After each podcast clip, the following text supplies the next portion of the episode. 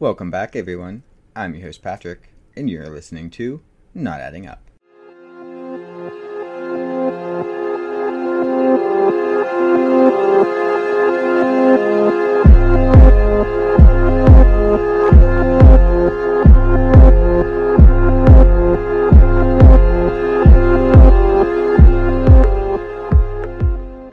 And since this is the final installment of the Oakland County Child Killer series, Abby is back once again. Hi guys, I'm glad to be back again as always. So, how are we feeling today, Abby?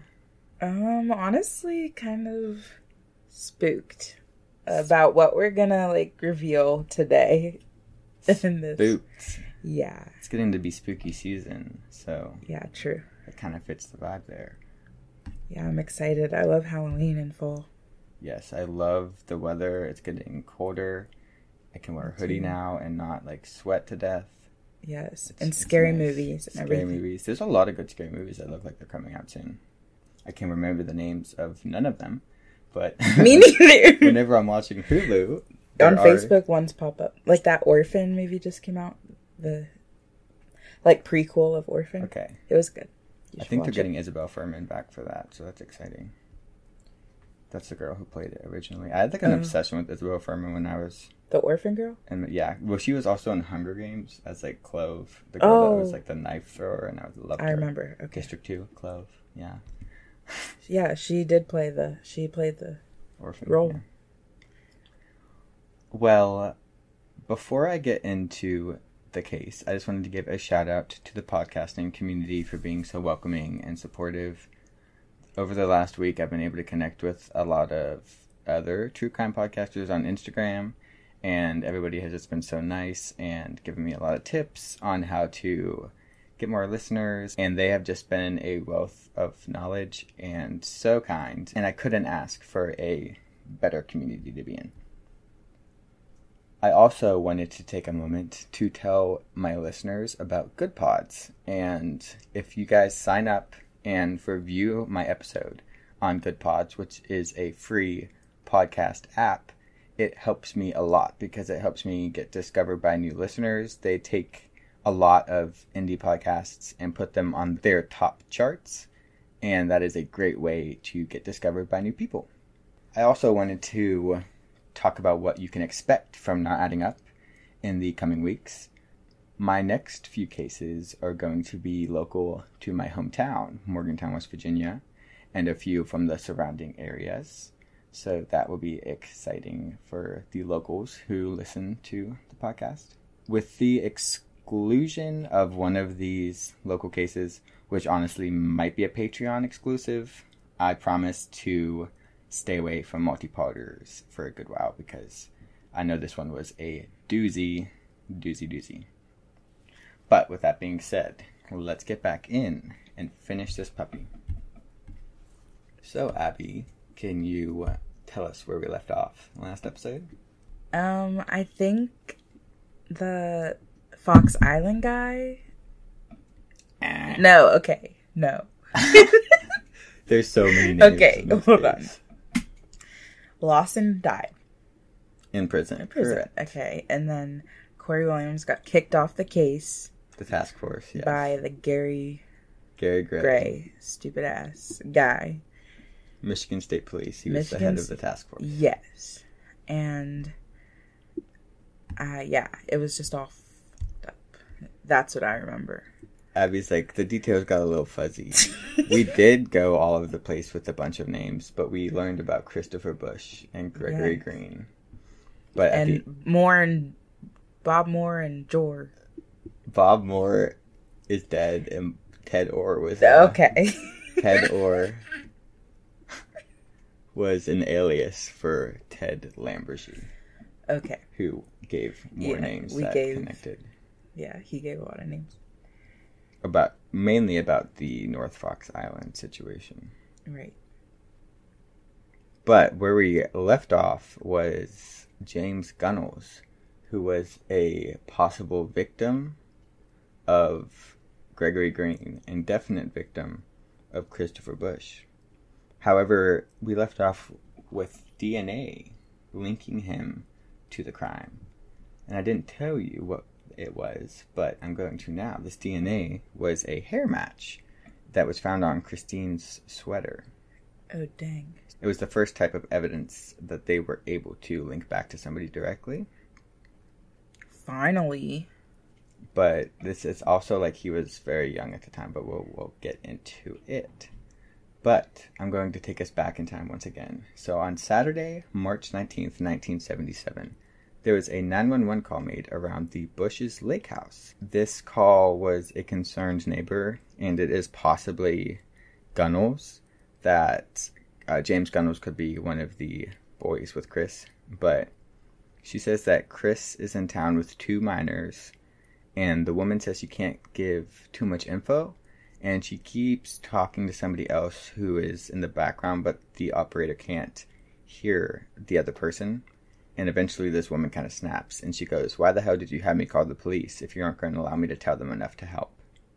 And that is where the call kind of ended. That's weird.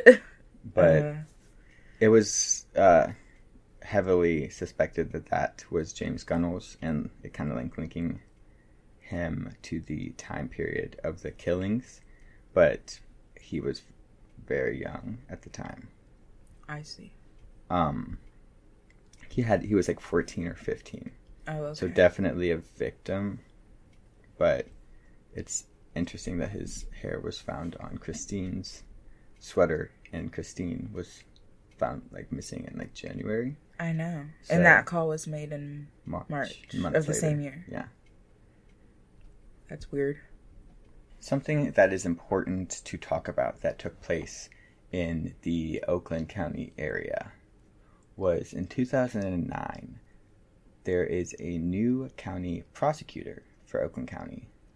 This new county prosecutor is Jessica Cooper, who was a notorious prosecutor and had prosecuted thousands of cases each and every year.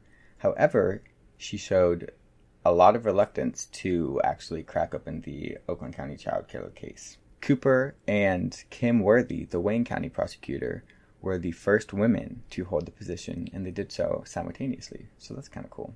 Yeah. But Cooper is not a very good character in this uh, story. So, Mhm. coming into her role as county prosecutor in 20, 2009, Cooper felt the case was strong. However, she was pretty angry with Williams because he specifically got Wasser involved in the case. So, this indicates some ties between Jessica Cooper and Wasser. So, like, she definitely cared about him. Another person that Jessica Cooper also has connections with is Jane Burgess. Does that name ring a bell?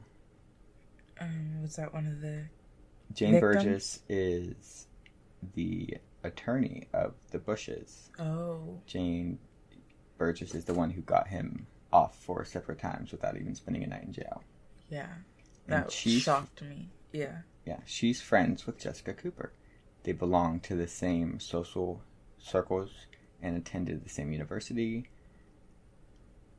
So they definitely knew each other. They've definitely made connections before. So, with that fact in mind, it makes a little more sense why Cooper, who is a notorious prosecutor and typically gets the job done, is not really looking into the case because her good friend was involved in not such a good way, Right. She let that guy off. which is an attorney's job, but Yes. But it shouldn't have been that simple and that straightforward, I Mhm. feel like. Exactly. So back to James Gunnels. The search was on for him because the, there was DNA evidence linking him to Kristine's sweater.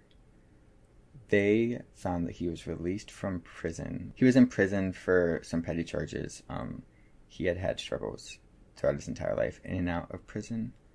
Um, but he was only 14 or 15 in 1976 and 1977.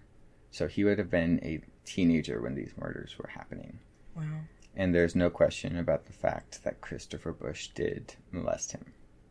So, no matter how you look at it, he was definitely a child who was being taken advantage of. But at this point, like, they kind of wanted to charge him with murder because he was linked to her sweater, which is just kind of like it's hard to James or that. Christopher? James.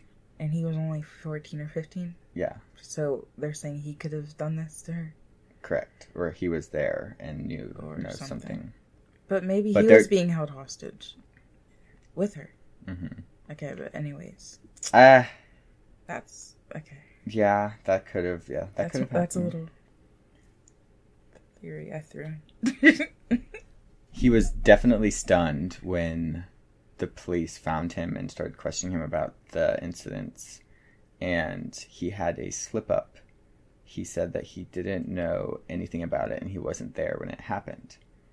So those kind of conflict with each other. If he doesn't know anything about it, how does he know what it like? They were saying when it happened, like it, he had to know. Like the Yeah. police took that as a confession of sorts. oh, So throughout this case, I've referenced the snow killings multiple times and told you guys that it's my main source of information.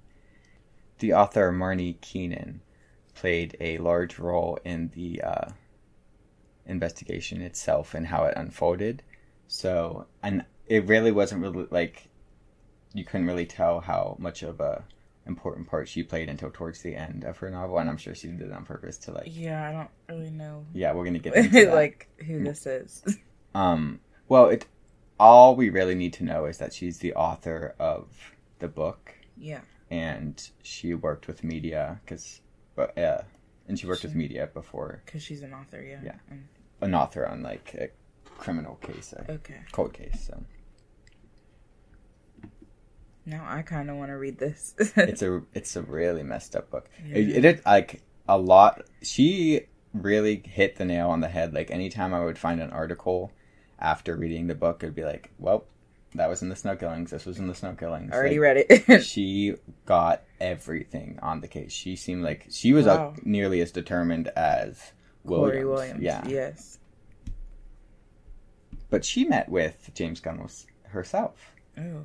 She said of James that he was eager to please her, probably just to get some like positive media light because it was so up in the air. Like, is he a killer? Yeah. Is and this a is the one that looked like kind of handsome, and you wouldn't suspect him to be the like that type, but like James Gunnels. was he that one? James Gunnels is the possible victim, the 14, 15 year old. Okay. That is Gregory Greene. Gregory Greene was that one. Okay. All right. Gregory Greene is he has something against Gunnels. He hates him for Yeah. some reason, but Gunnels would never admit to knowing. Uh, Why? The reason? yeah, I don't. We don't really get closure on that. Hmm. But it's just something that makes it all look more suspicious. Like, Yeah. why does Gregory Greene hate Gunnels, So much. but yeah. Gunnels is just ne- neglecting to? Yeah. Because Gregory Greene was very straightforward with all the people he molested. He admitted to over 200 cases, so Ugh. he probably would have admitted to ass. 201 with James Gunnels. Exactly. Gunnels talked with Keenan about the fact that he had failed two polygraphs regarding the case. The first one, it was acu- he was accused of like purposely failing it by holding his breath, Mm. and he told uh, Keenan that he like was a smoker, and he was like, I cannot, I couldn't possibly do that and successfully throw off a polygraph. And he said the second polygraph where he failed, and it was not showing that he was trying to throw off the test, but he said that they kind of set up the waiting room to make him nervous and just were like doing everything they could to like harp on his nerves kind of so he was like both of them i was like they kind of made me fail was basically what he was telling keenan Hmm.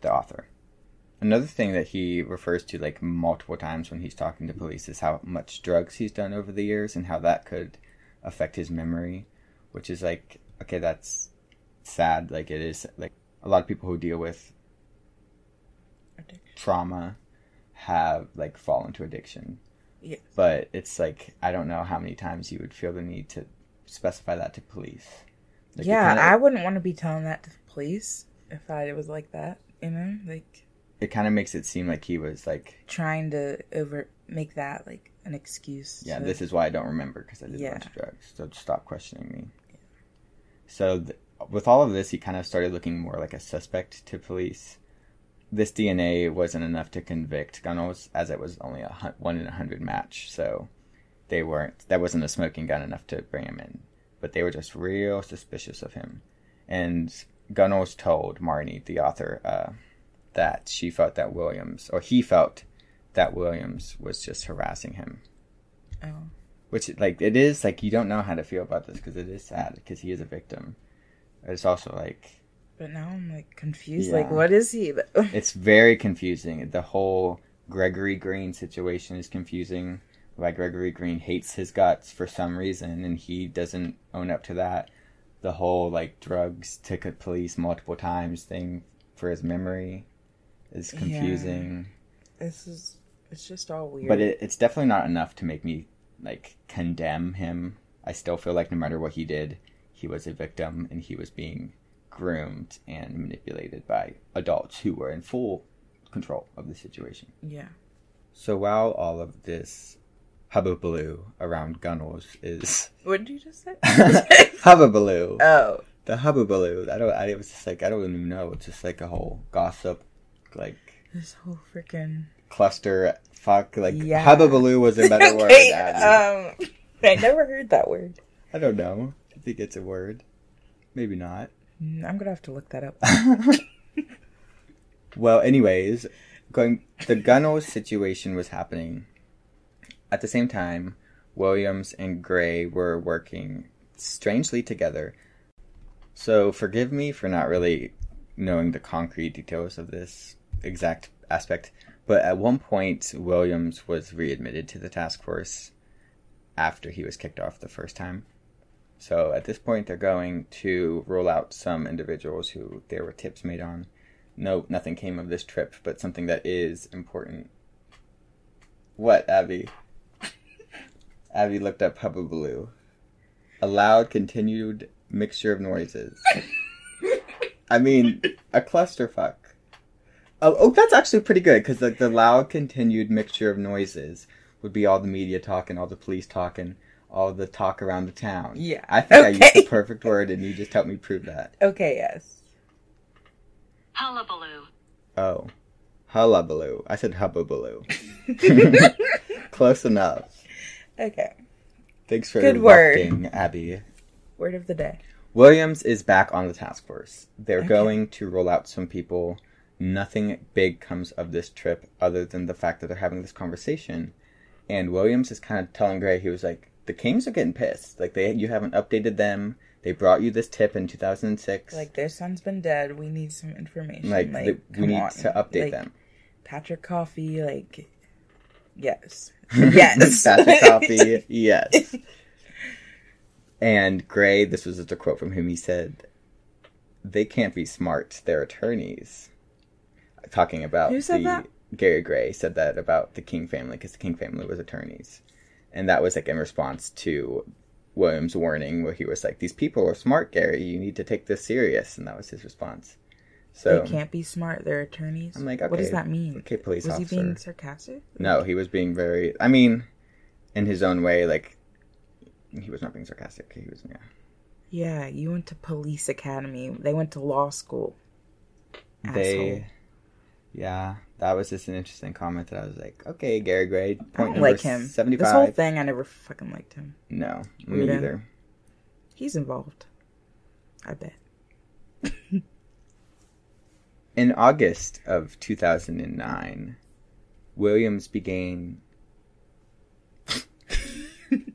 began.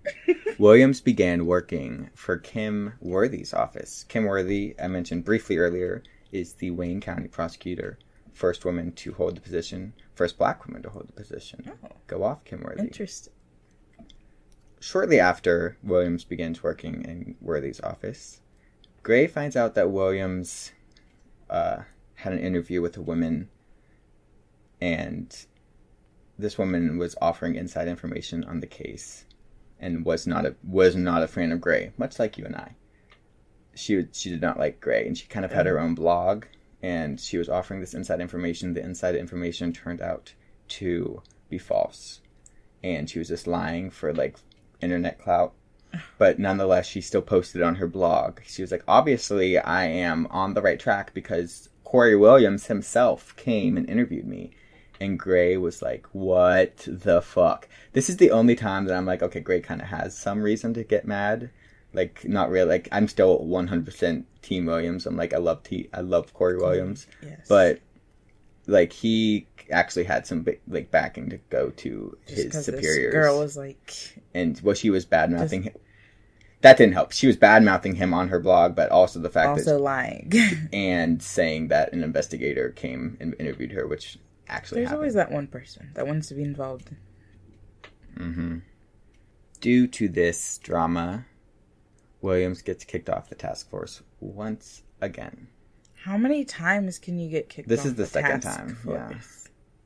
So, and like, I didn't really take note of when he was put back on. like, but he was working on it the entire time. He never stopped working on it. So, like, it really doesn't even matter. He just, like, the task force is nothing to me other than a label. Like, other than the fact that I get to have access to certain meetings. yeah, That were obviously, if he wasn't the one holding the meeting, nothing was getting done. exactly. Marney Keenan was not only interested in interviewing James Gunnels, she also interviewed the Kings. And when she interviewed the Kings, they reported that they had always been close with police and trusted them up until 2006, when the Patrick Coffey tip came to light. They realized that Busch and Greene had long, long, long been overlooked as prime suspects. In fact, Marney Keenan is the woman that the Kings decided to go to when they leaked the information that they had. So, this is referring to the warning that Williams gave Gray because the family had the tip that they provided to police about the polygraph. Right. They were the ones who had that the entire time. They are the ones who brought that to light. They kept that private. They kept it to themselves. They gave it to police. The police were not telling them how the investigation was going. They were pissed. Williams tried to warn Gray. Gray didn't listen. He said these dumbass attorneys.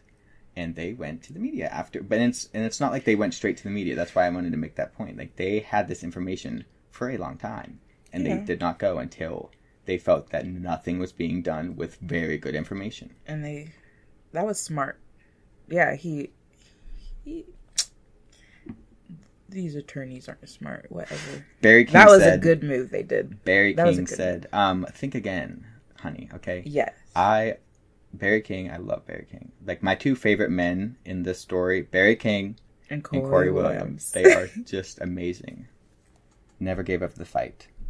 One consequence of this uh, media leak from the Kings, however, was Williams was taking the blame from the MSP, and he was kind of being designated as a leak himself, like a leak of the police department to the uh, families and the media and everything else. It's like literally they provided the info. Like, Yeah. it's like they can't be a leak for info they already had and they chose. Like he, Williams Like, was the only one that wanted to follow up. Their kid was part of this case. Like, they have that authority. I feel. In response to this media leak, Jessica Cooper releases a statement to the families saying that we cannot give you any information as this is an ongoing investigation. Quote, I am professionally and ethically prohibited from providing to you the details of an incomplete investigation. End quote. Barry was floored, pissed, angry. I would be too. Like, he she said, that to the dad. she, that was in- to the whole family, and he was like condescending much. Like I am a, an attorney. I'm an attorney too. I know how these things work, and I know that what I'm asking for is not that much. I'm And this asking is about my son, mother. bare necessities, Now I see why you don't like this bitch that much. and the fact that she's connected to Jane Burgess, Yeah. Jane Wasser. Exactly. A lot of connections in this They story. were not good ones. King then filed a lawsuit against Oakland County. He just wanted to see the facts surrounding the case. A quote from Barry King after he filed the lawsuit If I see the file and I see the same facts, they can even come to a different conclusion than I. I just want to know what they have. How did this four time convicted pedophile never, ever spend a single night in jail? End quote. Barry King is just as confused as the rest of us. He was saying, I'm okay if you guys don't think what I think, but I just want to make sure that what you have is making you think what you think Yeah. and not some other reason that I, I don't know about and nobody knows about. Why am I in the dark? Yeah. Why am I in the dark 30 years after my son was brutally murdered? He Why am I in the been. dark? He should have been right where Cory Williams was that whole time. Yes, Cory Williams. That's a little different because Cory Williams was actually doing the work of investigating, and at, Cory Williams was in contact with the family. Cory Williams was also not he very was liked telling the him what MSP. he knew. Yeah, the whole time. Oh, okay. You're saying the Coopers and the MSP should have been like Cory Williams. Okay, yes. sorry, misunderstood. I thought you were saying that King should have been more like Williams. I don't know. And- they both doing. But everything They they, both doing good. yeah. So, after his lawsuit, in which he was requesting a release of information under the Freedom of Information Act, made it all the way to the Michigan Supreme Court, it was denied. Wow. But a lawyer never gives up in, in court. A good lawyer never gives up in court. And King went back and he said, We're going to do this again. So, after his second lawsuit, he gained access to the evidence. And in December of 2010, he was delivered boxes and boxes and boxes of files relating to the case. Take a guess on how much he paid just for the files, not not the court not the court costs for two court cases that made it all the way to the Supreme Court. Just the files. Guess how much? This is 2009. Ten, but yeah, Ten thousand dollars. eleven thousand dollars for police files. Wow. I would have never thought that. He reads every single page, and he was disgusted whenever he confirmed all of his suspicions that Busch was never locked up for any of his crimes, and there was documentation to prove it. That's why they didn't want him to get the evidence. Because he's going to find some. Speaking of evidence, King also found out for the first time through these documents that the Busch family at one point just shred all their family documents. We talked about that last episode, how Oh, the yeah. brother said just randomly one day the dad shredded a bunch of birth certificates and social security. yeah, everything. Wow. So once again, Barry realizes that years have gone by, opportunities have been lost, and his son's murder has not been showed the attention it deserves. He is also more certain than ever that Christopher Busch was involved with the murders of his son. Another quote from Barry I am sick and tired of the Busch family being treated better than my own, as well as the families of Kristine Mihelich, Joe Robinson, and Mark Stebbins. End quote. Those are the other kids that got killed. Indeed, yeah. And King said that. Barry King said that. Well, you don't got to say it like that, King. What do you mean? Like, I know, like, those I- are those are other I think you kids. mis- I think you misheard me. I think you misheard me. Say it again. I am sick and tired of the Busch family being treated better than my own, as well as the families of Kristine Mihelich, Joe Robinson, and Mark Stebbins. He's saying, why is the killer's family being treated better than the victims' families? He's saying, my own family, as well as the families of all the other victims. Oh, I thought you were saying like he was. It's a direct quote. I thought you were saying like he was like, yeah, those other No. kids are getting No. more attention than my kid. Do You not know, like speak that. on Barry King's name like that, Abby. I was about to say I thought he was a good guy. He never would. Good. All right, so like it's looking like no more suspects. We're like getting down to the The To the end of things. Countdown. Yes. nope. Okay. Well. Dun dun dun. Oh God. Just to make things more complicated, there is another suspect that is having some weight because there's thousands of suspects in this case. Williams even said that he had to look into John Wayne Gacy What? you because, went that far, dang. And that was around that time, right? uh, but I think a little like bit, maybe. I think, But where he lived up there too. or maybe yeah. not. I I don't know. No, Gacy Mm. was in Chicago. Oh, then that's that's not that far, is it? Chicago to Michigan is a good. It's a good while. Okay, you lived in. That's a good Illinois. while. I mean, I don't know it. I'm gonna like say like definitely over five six hours. Like yeah. Then, okay, Oh, I don't know. Chicago's like I lived in Springfield, like in the middle of the state. I think Chicago's. is it? I think it's north. or I think northern? Chicago's Okay, north. northern. And Michigan. We could just be like spewing. I need a map right now. Yeah, like we are not qualified to be talking about geography.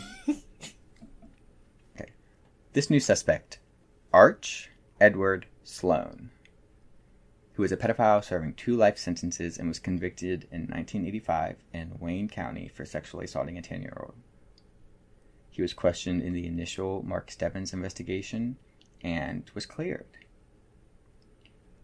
But why is he being a sus- why is he becoming Why? a suspect years later? Why is he back? Why is he back? So, there are three hairs connected to the Oakland County child killer case that have been of interest for years now that DNA evidence, DNA testing has evolved. The first hair, I'm going to go over the hairs in uh, chronological order Okay. of when they were found Right. and when they were suspected to be left. The first hair was found February 19th, 1976, on Mark Stebbins' clothing. Okay. The second hair was found in Arch Sloan's car in the initial investigation sometime before the 23rd of the same year. But however, like I said, they didn't have the DNA. They didn't have the testing to look at this hair like they did years later, whenever they picked it up. Um, they- so that second hair was the one found in his car was also Mark's Was Stebbins'. they didn't know at the time. They were they were searching his car because Mhm. they were looking into him because of Mark Stebbins' uh, disappearance. So when they searched his car, they recovered this hair and took it in for evidence just in case you know testing. Like in the future. like, exactly. yeah. Yeah. Good thing they it did. Yeah. And the third was on. Slight trigger warning. This is really gross. The third was on Tim King's groin area, which was of high interest to police. But this was found 13 months later. So these three hairs, spanning over 13 months, found in Arch Sloan's car, are all left by the same person. Who? Not Art Sloan. So it wasn't him. Another man. Your question is everybody's question, Abby. It's just another man who knows too much shit about these children's deaths and didn't actually do it, supposedly. Which I, I don't think he did it, but I'm like, I think that he knows who did it, and I think dozens of people know who did it. And we're going to get into that when we get to the end of this episode. I'm going to give my theory, and I'm going to give you some time to give your theory because it's been it's been a long ride. Yeah. A side note on the Arch Sloan investigation is that Williams would not get the lead or begin working on the case until much, much later than Michigan State Police, but he began working 18 hour days to get caught up. And the badass even eventually passed the Michigan State Police in terms of investigation because as the task force was going around asking people question like questioning people about Sloan, they said that Williams had already been there Really? which is just like a big fu to the task force. Like you kicked off your best guy. yeah, like He he was your rock in this whole situation. found out- Like, later than you and is already ahead of you in what needs to be done. yeah. So take that, Michigan State Police. So this investigation into Arch Sloan revealed that in September of 1973, he moved back to Oakland County. I didn't really specify in my notes where, probably should have, but all that matters is in 1973, this pedophile was in Oakland County, Michigan. And another thing is that Mark Stebbins disappeared less than two miles from his home at the time. When the investigation in the 2000s was taking place, Sloan failed a polygraph on Timothy King. However, 40 years earlier, whenever he was being in, whenever he was being looked into for the murder of Mark Stebbins, he passed a polygraph, presumably clearing him of any suspicion whatsoever from the police. Hmm. On January 18th, 1976, records show that Sloan calls the police department to advise him that he would have he would have to work past closing. He worked, I think, as a tow truck driver, and whenever he was questioned about this, he said that he just wanted to let them know that he was working past closing. I assume, I think he was a known pedophile at this point, and he had got some raps. So, like, he said that the police would hound me if they saw me alone here after close. They would be like, "What are you doing here?" So he was like, "I had to call them, let them know I was working late." Um, Doesn't really make sense, yeah. especially when that is when Mark Stebbins went missing. Right. That's odd. as has been a theme throughout the entire series, Oakland County versus Cory Williams has been a heated debate and heated argument. Just really controversial. Yeah, it's they have been going back and forth through the entire case. In 2011, they were insisting they would not work with Wayne County unless Williams was taken off the task force, so he wouldn't be allowed to work. They're it. like acting petty, like at this point, like to say the least. To s- like acting petty about investigating that's the murder of children. However, good news. Gary Gray, I think he retired. Sadly, he didn't get the boot or fired or anything. But Took long enough. Moral of the story, moral of the story is Gary Gray is gone, and Officer Powell assumes Michigan State Police Task Force leader for the Oakland County child killer case. Okay, and I hope this guy is good. Actually, Officer Powell is a woman, Oh, and she does seem to be a hell of a lot better than Gray. good, good for her. Throughout her career, Powell kept a low profile, worked hard, and stayed humble, slowly working her way through the ranks of the state police. She was new to the case, but you could tell from first glance that the fact that Williams was being treated as an outcast was just despicable, and there was no point to it. She was responsible for making the records involved with the case available digitally, something that seemed like an intentional hurdle something that seemed like an intentional hurdle to discourage any gung ho detectives from cracking the case. Because remember, Williams had to look through 20,000 plus Yeah. case files. But these bitches must not have accounted for Cory motherfucking Williams because he did it and he looked through them by hand, did the damn thing, found some stuff out, Mhm. and And has so been stirring the pot. King. Mm-hmm. Stirring the pot. Exactly. I'm sorry. After reading this book, I just love Cory Williams so much. He is literally the reason we have as much as we do. I literally love him, and I don't even know. him. Yeah, yeah, he's kind of even, like, kind of like daddy vibes too. Like Loki, like eh, kind of like maybe it's just because he's he like. maybe it's just because he's such a good person. He's he's Um, really not is that he on your. Instagram? Yeah, he is. Okay, hold on. okay, now that I said that, you're gonna be like Patrick. Me like anxiously waiting at Hold his on. response. Uh, which which one is he? Oh, no. I mean, Just shit. pick it.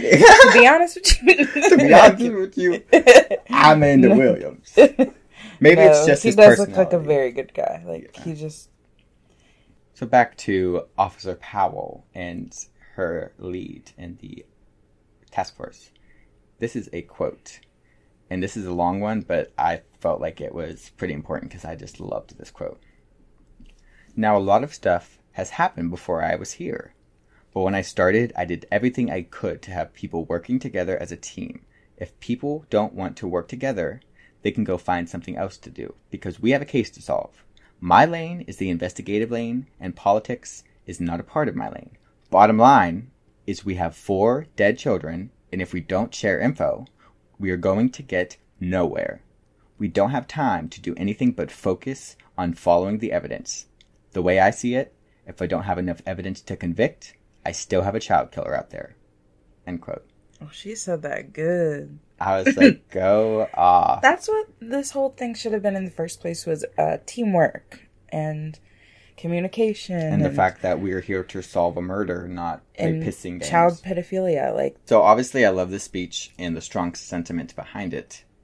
And she's clearly much better than Gray, but I still don't know how effective this speech was to the task force. to just the whole entire situation.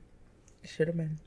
So, around a year and a half after he gets the evidence, Barry King once again voices his frustration with the case. He asks why Wayne County and Kym Worthy return his calls constantly. However, Jessica Cooper refuses to do so ever. He points out this is taxpayer money being spent to chase two different leads when they should be working together. And he's absolutely right. And Cooper's a shady bitch. Period. I literally had that in my notes, but I skipped over it because I'm like, I probably cut enough in this episode. But yes, she yeah, is. Yeah, me too. But Cooper is not the move. like these people. well, actually, speaking of Cooper, because I think we spoke of Cooper, didn't we? Like recently. Yeah. I just said she was a shady bitch. yeah. Speaking of Cooper, somebody else sat down with Cooper and her assistant prosecutor Walton, and that person was Marney Keenan. Okay. We love her.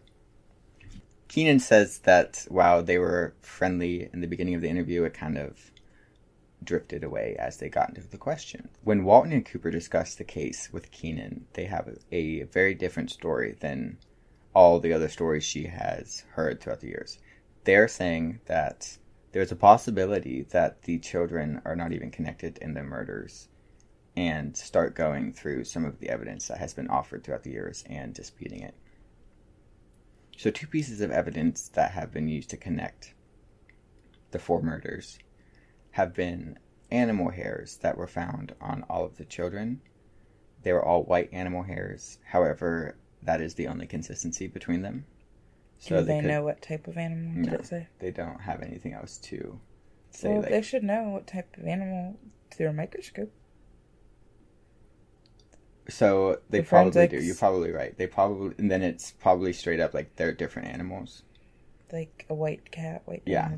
so like they're just pointing to the fact and saying this evidence is null.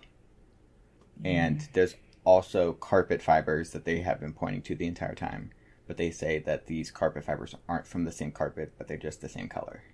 So it's like that's not very strong either. Yeah, I know they can like go as far as like where the carpet came from and was made and manufactured too. Like what Mhm. you know what I mean?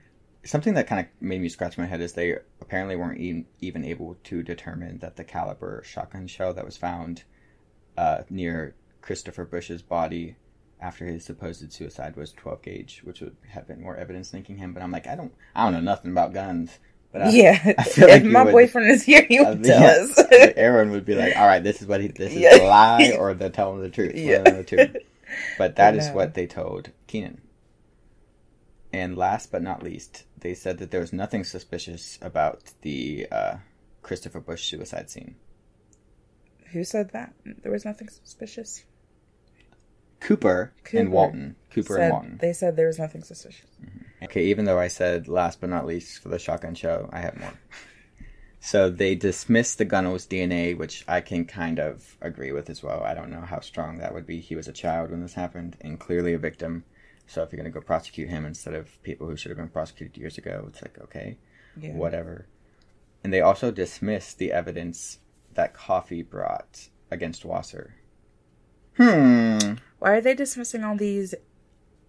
I mean, that one is like That one's a big. Cooper is directly related, like directly directly associated with Wasser and has been very protective of him from the beginning. And Cooper is also directly associated with Jane Burgess, who was working with Wasser. So it's like the it's a triangle.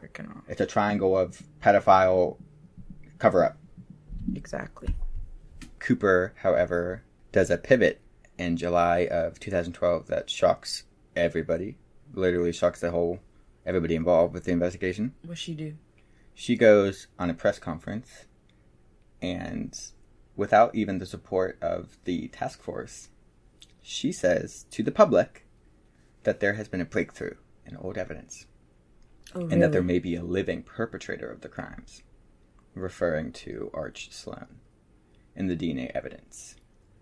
However, we already talked about the fact that the DNA evidence It wasn't his hair. it wasn't his hair. What's she talking about? So she's saying this in hopes that the public's going to come forth with with any uh, information. DNA testing of the hairs from King from King and Stebbins showed that they had the same mitochondrial profile coming from the same person, and they were all found in Sloan's vehicle. She just went over all of the aspects that we already Those talked facts, about Yeah. and gave it to the public. While she was doing this, Kym Worthy, the Wayne County prosecutor, Right. was watching this live on her TV in her office and she was fucking pissed. She was in disbelief. She was like, What just happened? So, what she did immediately was call Marney. Oh, I knew she was going to be on that phone right away. she called Marney and she said, I have never seen a case compromised like this in all of my years. she said, "Go to channel 11 right now." Nobody does this. Do you understand? Nobody. This is more than a setback. They released information they shouldn't have.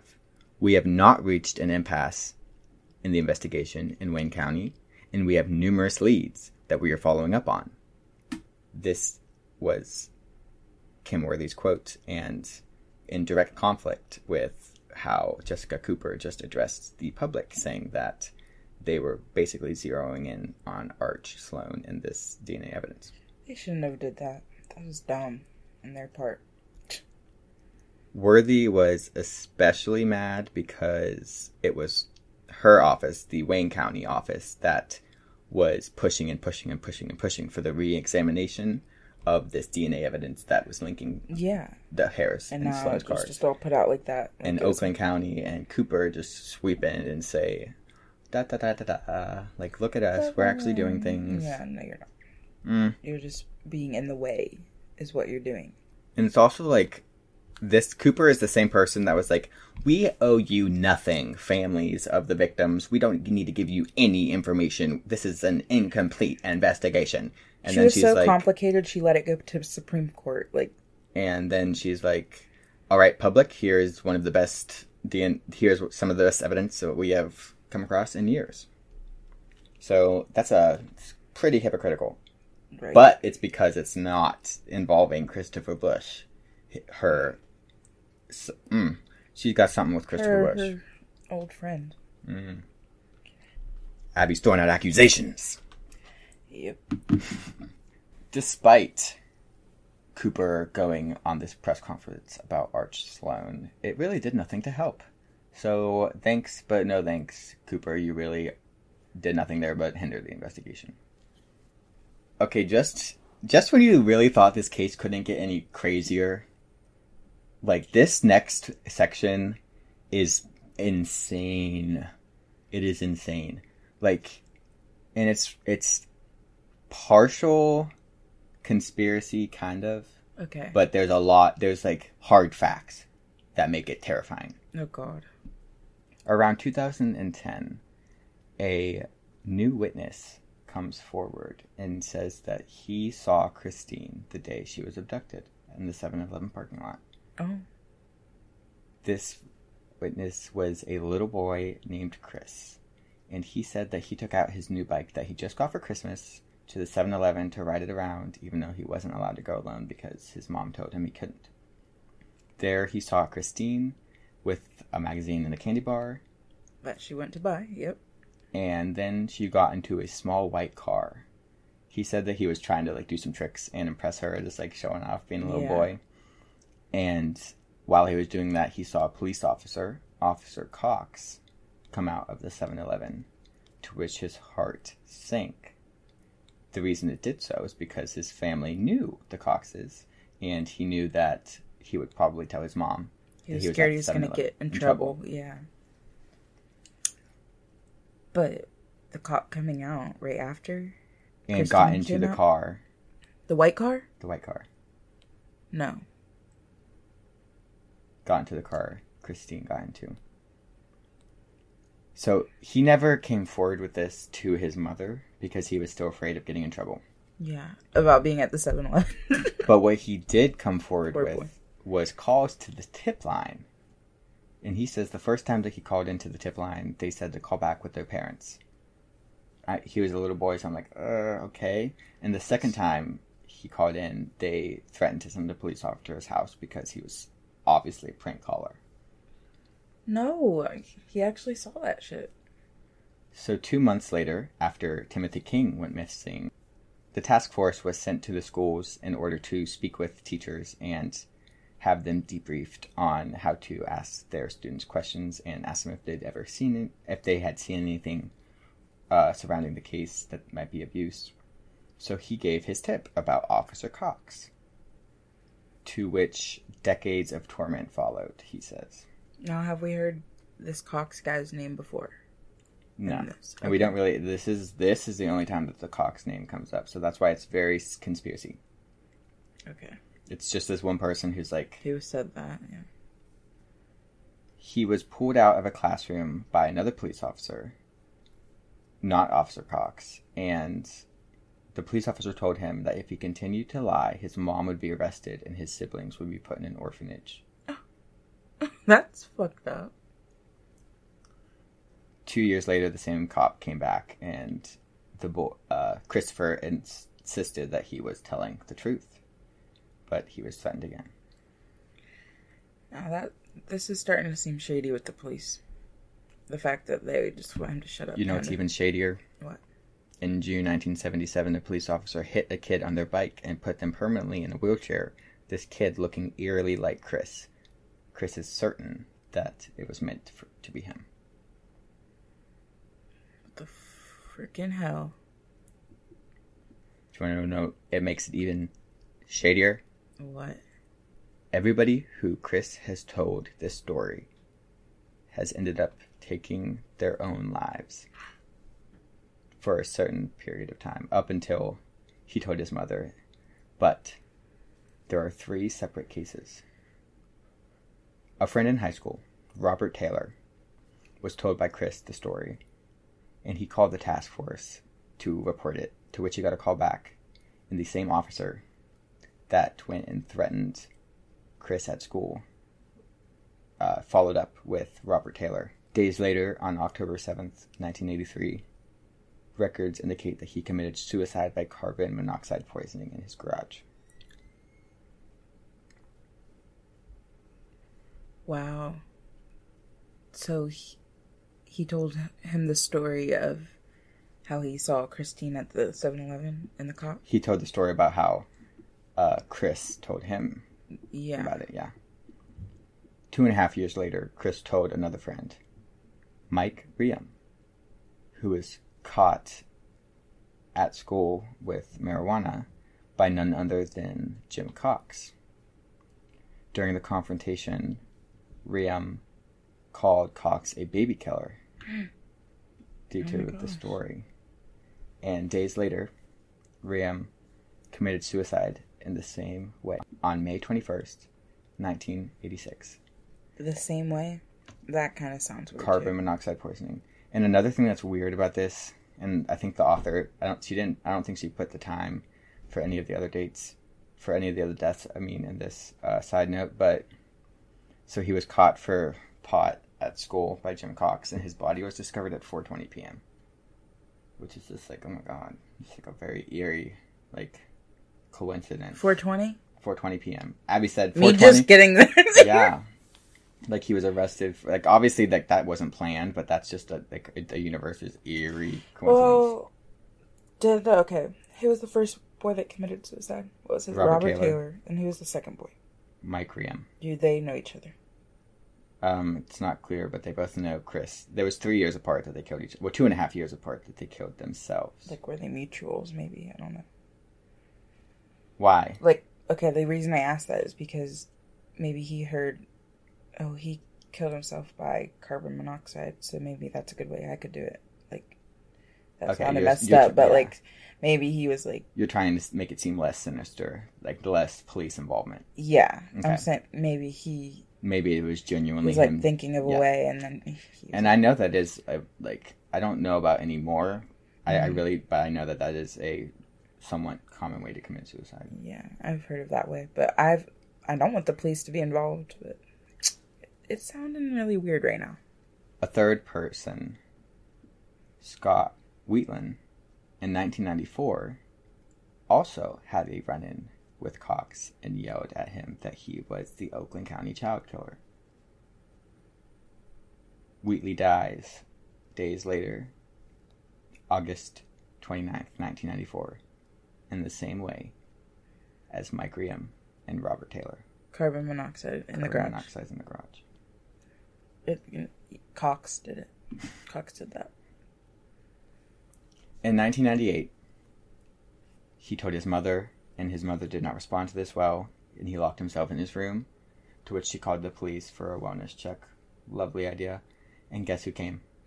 Oh, I don't know. Cox. Cox came and beat the shit out of him. What? What? Beat him Beat the shit out of him. in front of his mom? Just beat. I'm like I'm, I don't know if his mom was watching, but I do know that he beat him so badly that it resulted in injuries that took two years for him to recover from. I think he like broke his jaw, shattered some bones. Like he was severely beaten by Cox. And this was So this, this was the Oakland County Police. He was in the Oakland County Police Force. Cox. I think it was Birmingham. Okay. So county police at Birmingham is in Oakland County. okay. But um that is the only thing that I can't be certain. Like the beating. I'm like obviously the people who died, their death certificates had that and we have that in writing. But I they but didn't he really did get beat up in his home. that's what I'm saying, I don't know. Okay. We Like, just don't could- know that that could many be a details story. of that. Yeah. That could be a story or but we do know that it, I mean it makes sense. Like all these people are dead. And then here comes Cox beating kids up.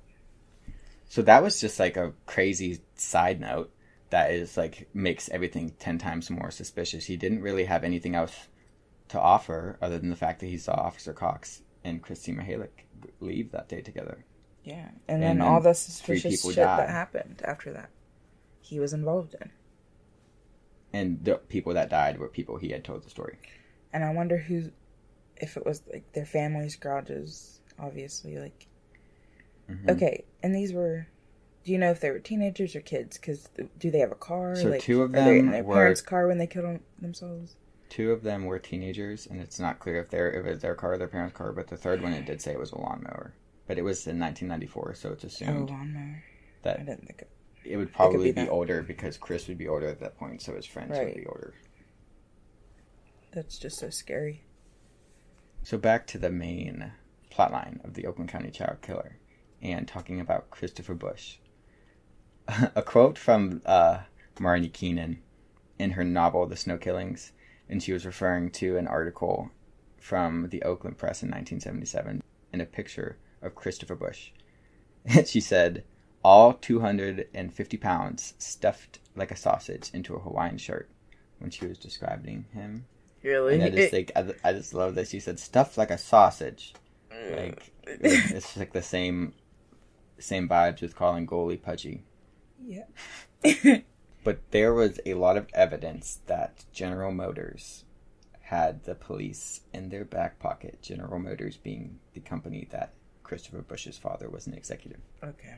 An eight-year-old girl living a block away from Chris Busch's brother was was flashed by a man. She had the wherewithal to remember the license plate number, and she told her parents. Clearly, her parents were pissed, and they went to the Birmingham police. But when they identified it as Christopher Busch, right away the charges were dismissed.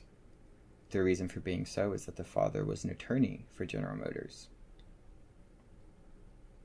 Yet another incident. A man comes up to a boy and his mother with his penis in his hands.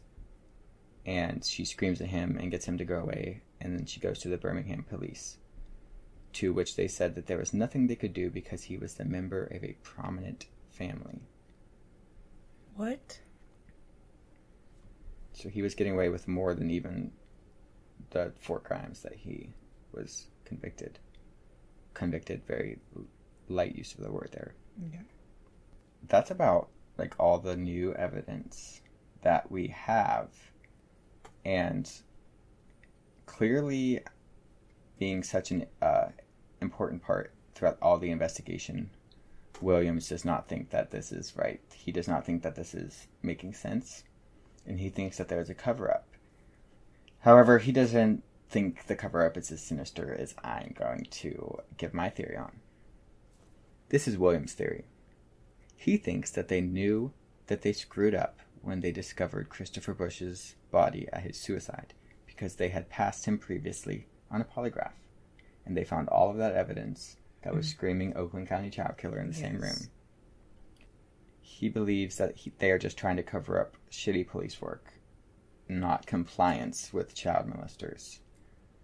He thinks someone within the Michigan State Police did all they could to bury the Busch file, indicating a possible deliberate sabotage of the investigation, but still comes short of like connecting any like North Fox Island, like anything like Yeah, that. Like That. doesn't de- he doesn't dive into the conspiracies. And I can't remember if last episode I said that the task force was shut down weeks after Christopher Busch c- committed suicide. It was shut down the day after. Really? The day after. Wow. And we're still left in I couldn't find anything. I think the most recent thing I found was like 2021 and it's just them talking about. Uh, one of them was from 2019, and I remember specifically Williams was talking. About, it was at a charity, like I kind of mentioned earlier. He was talking about new DNA uh, technology and how he's excited. Like maybe there'll be more things to come. This Yeah. was three years ago, so take it with a grain of salt. But before we get to the end of this episode, I just wanted to take a moment and talk about the victims' families a little more. Starting with Jill Robinson's family. So, after the murder of their daughter, their parents tried to disconnect themselves from the case. Carol kept herself busy raising her children, working, and going back to school, where she got a master's in humanistic and clinical psychology. In early September 2008, they were going through some of Jill's belongings. And she said it took them years, but she learned to live with what life hands you. Dwelling on it will destroy me. She said, a quote, I do not have anger. I don't want to blame anyone or for anyone to suffer. End quote. Which is just like, wow. Like, oof. That's a very, very, like, I can't even use it. Like, that is just amazing that she can still have such a view on life and, like, not hold anger and, like, just be so. Yeah, that reminds me of a I saw where a guy killed someone and the father forgave him Mhm. in court. He held his hand and forgave him. I was like, that's. Some people have that view, and I'm Mhm. like, That's I like- don't think I could, that's and like- I would not. true Jesus stuff. If you're gonna look at Christianity, that's like really what Jesus says to do is turn the other cheek. Apparently, and I'm like, don't know how just- many people are actually doing that, but Yeah. her father also stayed out of the investigation. Kristine Mihelich's mother, Debbie, remarried and took the name Jarvis. Debbie Jarvis also removed herself largely. However, at one point she did file a lawsuit against the Oakland County Prosecutor's Office because of the suspicious activity and the fact that they were being kept out and the fact that she felt that they were hiding something from them and that it was just so shady. It was. To this day, she says the reason that Kristine was held the longest is that she was just so enjoyable to be around, which just breaks your heart. Not as much as this next quote, though. There isn't a day where I don't think of how I failed her. My most important job as a parent was to protect her, and I didn't. That's so sad. Like you cannot blame yourself, Debbie Jarvis. Like this happens Mm. to anybody and everybody, and nobody plans for something terrible like this happening, and nobody can ever prepare Yeah. themselves. It just. People disappear in the blink of an eye. Jarvis takes pride in her three adult children's successes, however, and adores her grandchildren. So there is some light in her life. Mike Stebbins is the only individual to carry on his brother's legacy as his mother passed in 1998 and his father and mother were long divorced and estranged. He has two sons, Mark and Gary. So I think it's cute he named his son Mark after Mhm. his brother, assumably. okay. Mike also calls Cory Williams his best friend and Aw. quote, "If Cory can't solve it, nobody can." Oh, I like that. Yeah, this shows that Cory was a good guy. good guy. Yes. Last but not least, Barry King, who has been a very big part in this entire investigation after his wife's passing because he honored her wishes of not talking about the case while she was alive. After two hospitalizations, he still attended a conference in downtown Birmingham in 2019. However, in November of 2020, Barry King had passed away at the age of 89. Mm. King devoted his life to finding the killer of his son and the other three children of the Oakland County child killer, and even went on fighting after he lost his ability to speak due to a rare neurodegenerative disease. In all of the interviews and all of the quotes, Barry shows the world that he is a truly amazing individual. He never gave up fighting for his son, even if he seemed that he would have no help. His daughter, Kathy Broad, is quoted He died at home, in his own bed, on his own terms. He was a warrior of justice for his son. And that's sad because his son didn't get to die like that. Oh, like that too. Yeah, he didn't get to die at home or in a peaceful way when he was old. It takes you back to his quote of whenever he was talking to Tim on the press conference and saying like, Yeah. "They just had tryouts, they'll have him again for you next week, and just stay tough, buddy. We love you." Mm. Oof, So goosebumps. fucking sad. A 2020 media release wanted to clear up some misconceptions. Paul Walton, the chief assistant prosecutor, insinuated that the book The Snow Killings by Marney Keenan threw fuel onto the fire of misinformation. Walton refers to the fact that the ropes found at the Busch suicide scene did not, in fact, have blood on them. And he also points to the fact that the car frequently associated with the case, the Blue Gremlin, Mhm. is likely the wrong suspect car, which they, they definitely say in the snow killings. Like, they don't try to hide that.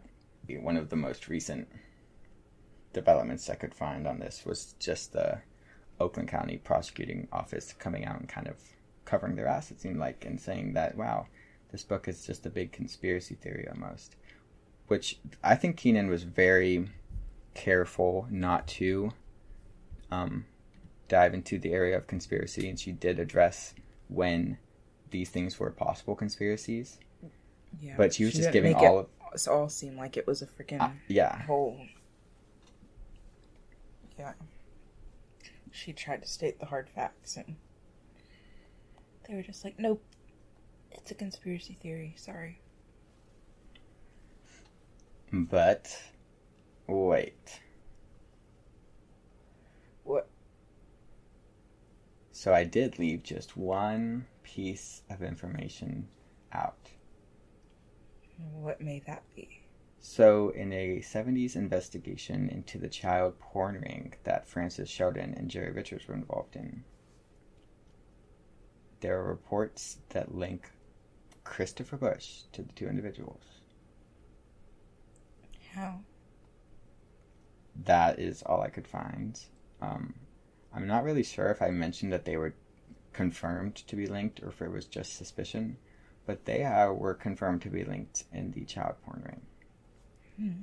And the reason I'm bringing this back up is because we're going to get into our theories now. And I'm just wondering why nobody connected North Fox Island and the Oakland County child killer. It could explain Chris's questionable suicide. It could explain why the children were kept alive for long periods of time. And it was verified to be a child porn was verified to have been produced on North Fox Island. So all of those pieces fit. So I I don't know. I, it's definitely entertained the idea that it's connected, but I think it's got a lot more weight to it. Yeah. So I'm going to give my full theory, or I'm going to give my what I think really happened here. Okay. So I think there is a pedophile cult, pedophile ring, whatever you want to call it, that was very powerful and very expansive in the area of Oakland County in the 1970s.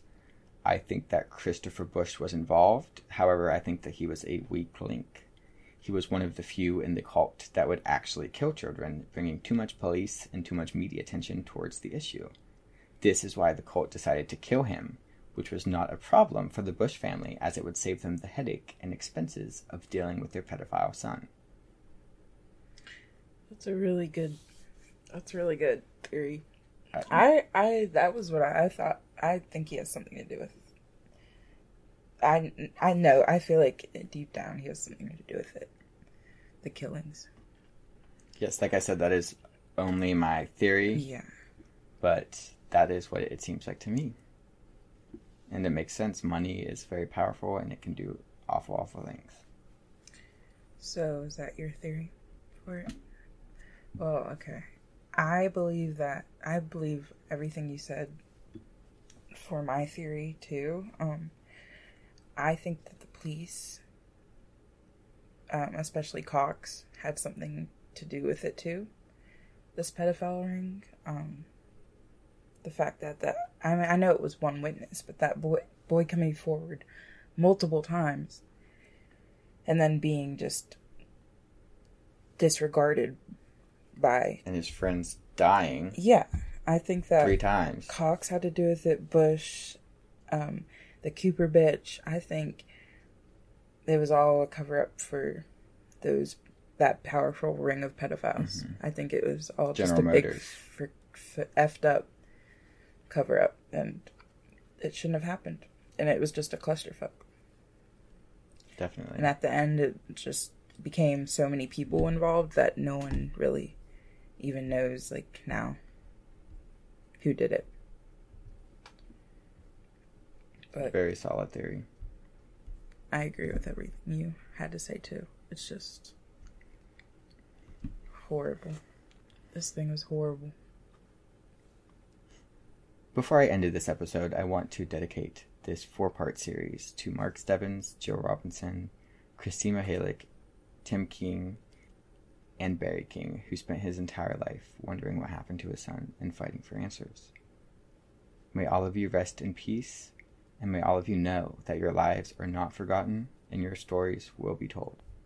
Well, that about does it for this awful, awful case going back to the first episode, giving a shout out slash screw you to my sister who suggested it and made me fall down one of the most disgusting rabbit holes I have ever fallen. But I hope that you have enjoyed the detailed synopsis of the case. I have to give proper credit once again to Marney Keenan because she did the research. She put together an amazing novel, The Snow Killings, and I pulled a lot of this from there. There are documentaries, a five-part series from the Detroit from a Detroit media station. However, it really just reiterated what I already saw and read in Keenan's book, as well as articles that have been released throughout the last few decades surrounding the case. I will link, as I have been in every episode, her novel in the description, and I will also link the Detroit news station where you can find relating articles. I definitely want to know what everybody thinks about this case. Like, please, please, please let me know on the Facebook group or just comment on Instagram. Like, get out there and tell me your theory. If you disagree with me and you don't think it's connected to the North Fox Island, like that is like you do you. I want to hear what you think. Yeah, let us know. And I, yeah, I just it's just so crazy to me, and I don't mm-hmm. think many people know about it. So, I like seeing what people's opinions are. So you can find us on Facebook, not adding up. You can also find us on Instagram at podcast NAU. That's at podcast NAU. That is the same for my Twitter at podcast NAU. And yeah, that about does it for my socials. I might expand into TikTok eventually. Who knows? It's a scary world for me. TikTok. I know it can help expand though. So, as I mentioned in the beginning of this episode, I got some local West Virginia cases coming up. So I hope you guys enjoy those. And I hope you all have a good morning, afternoon, or evening whenever you're listening to this. And most importantly, I hope you tune in again soon for another case that just does not add up.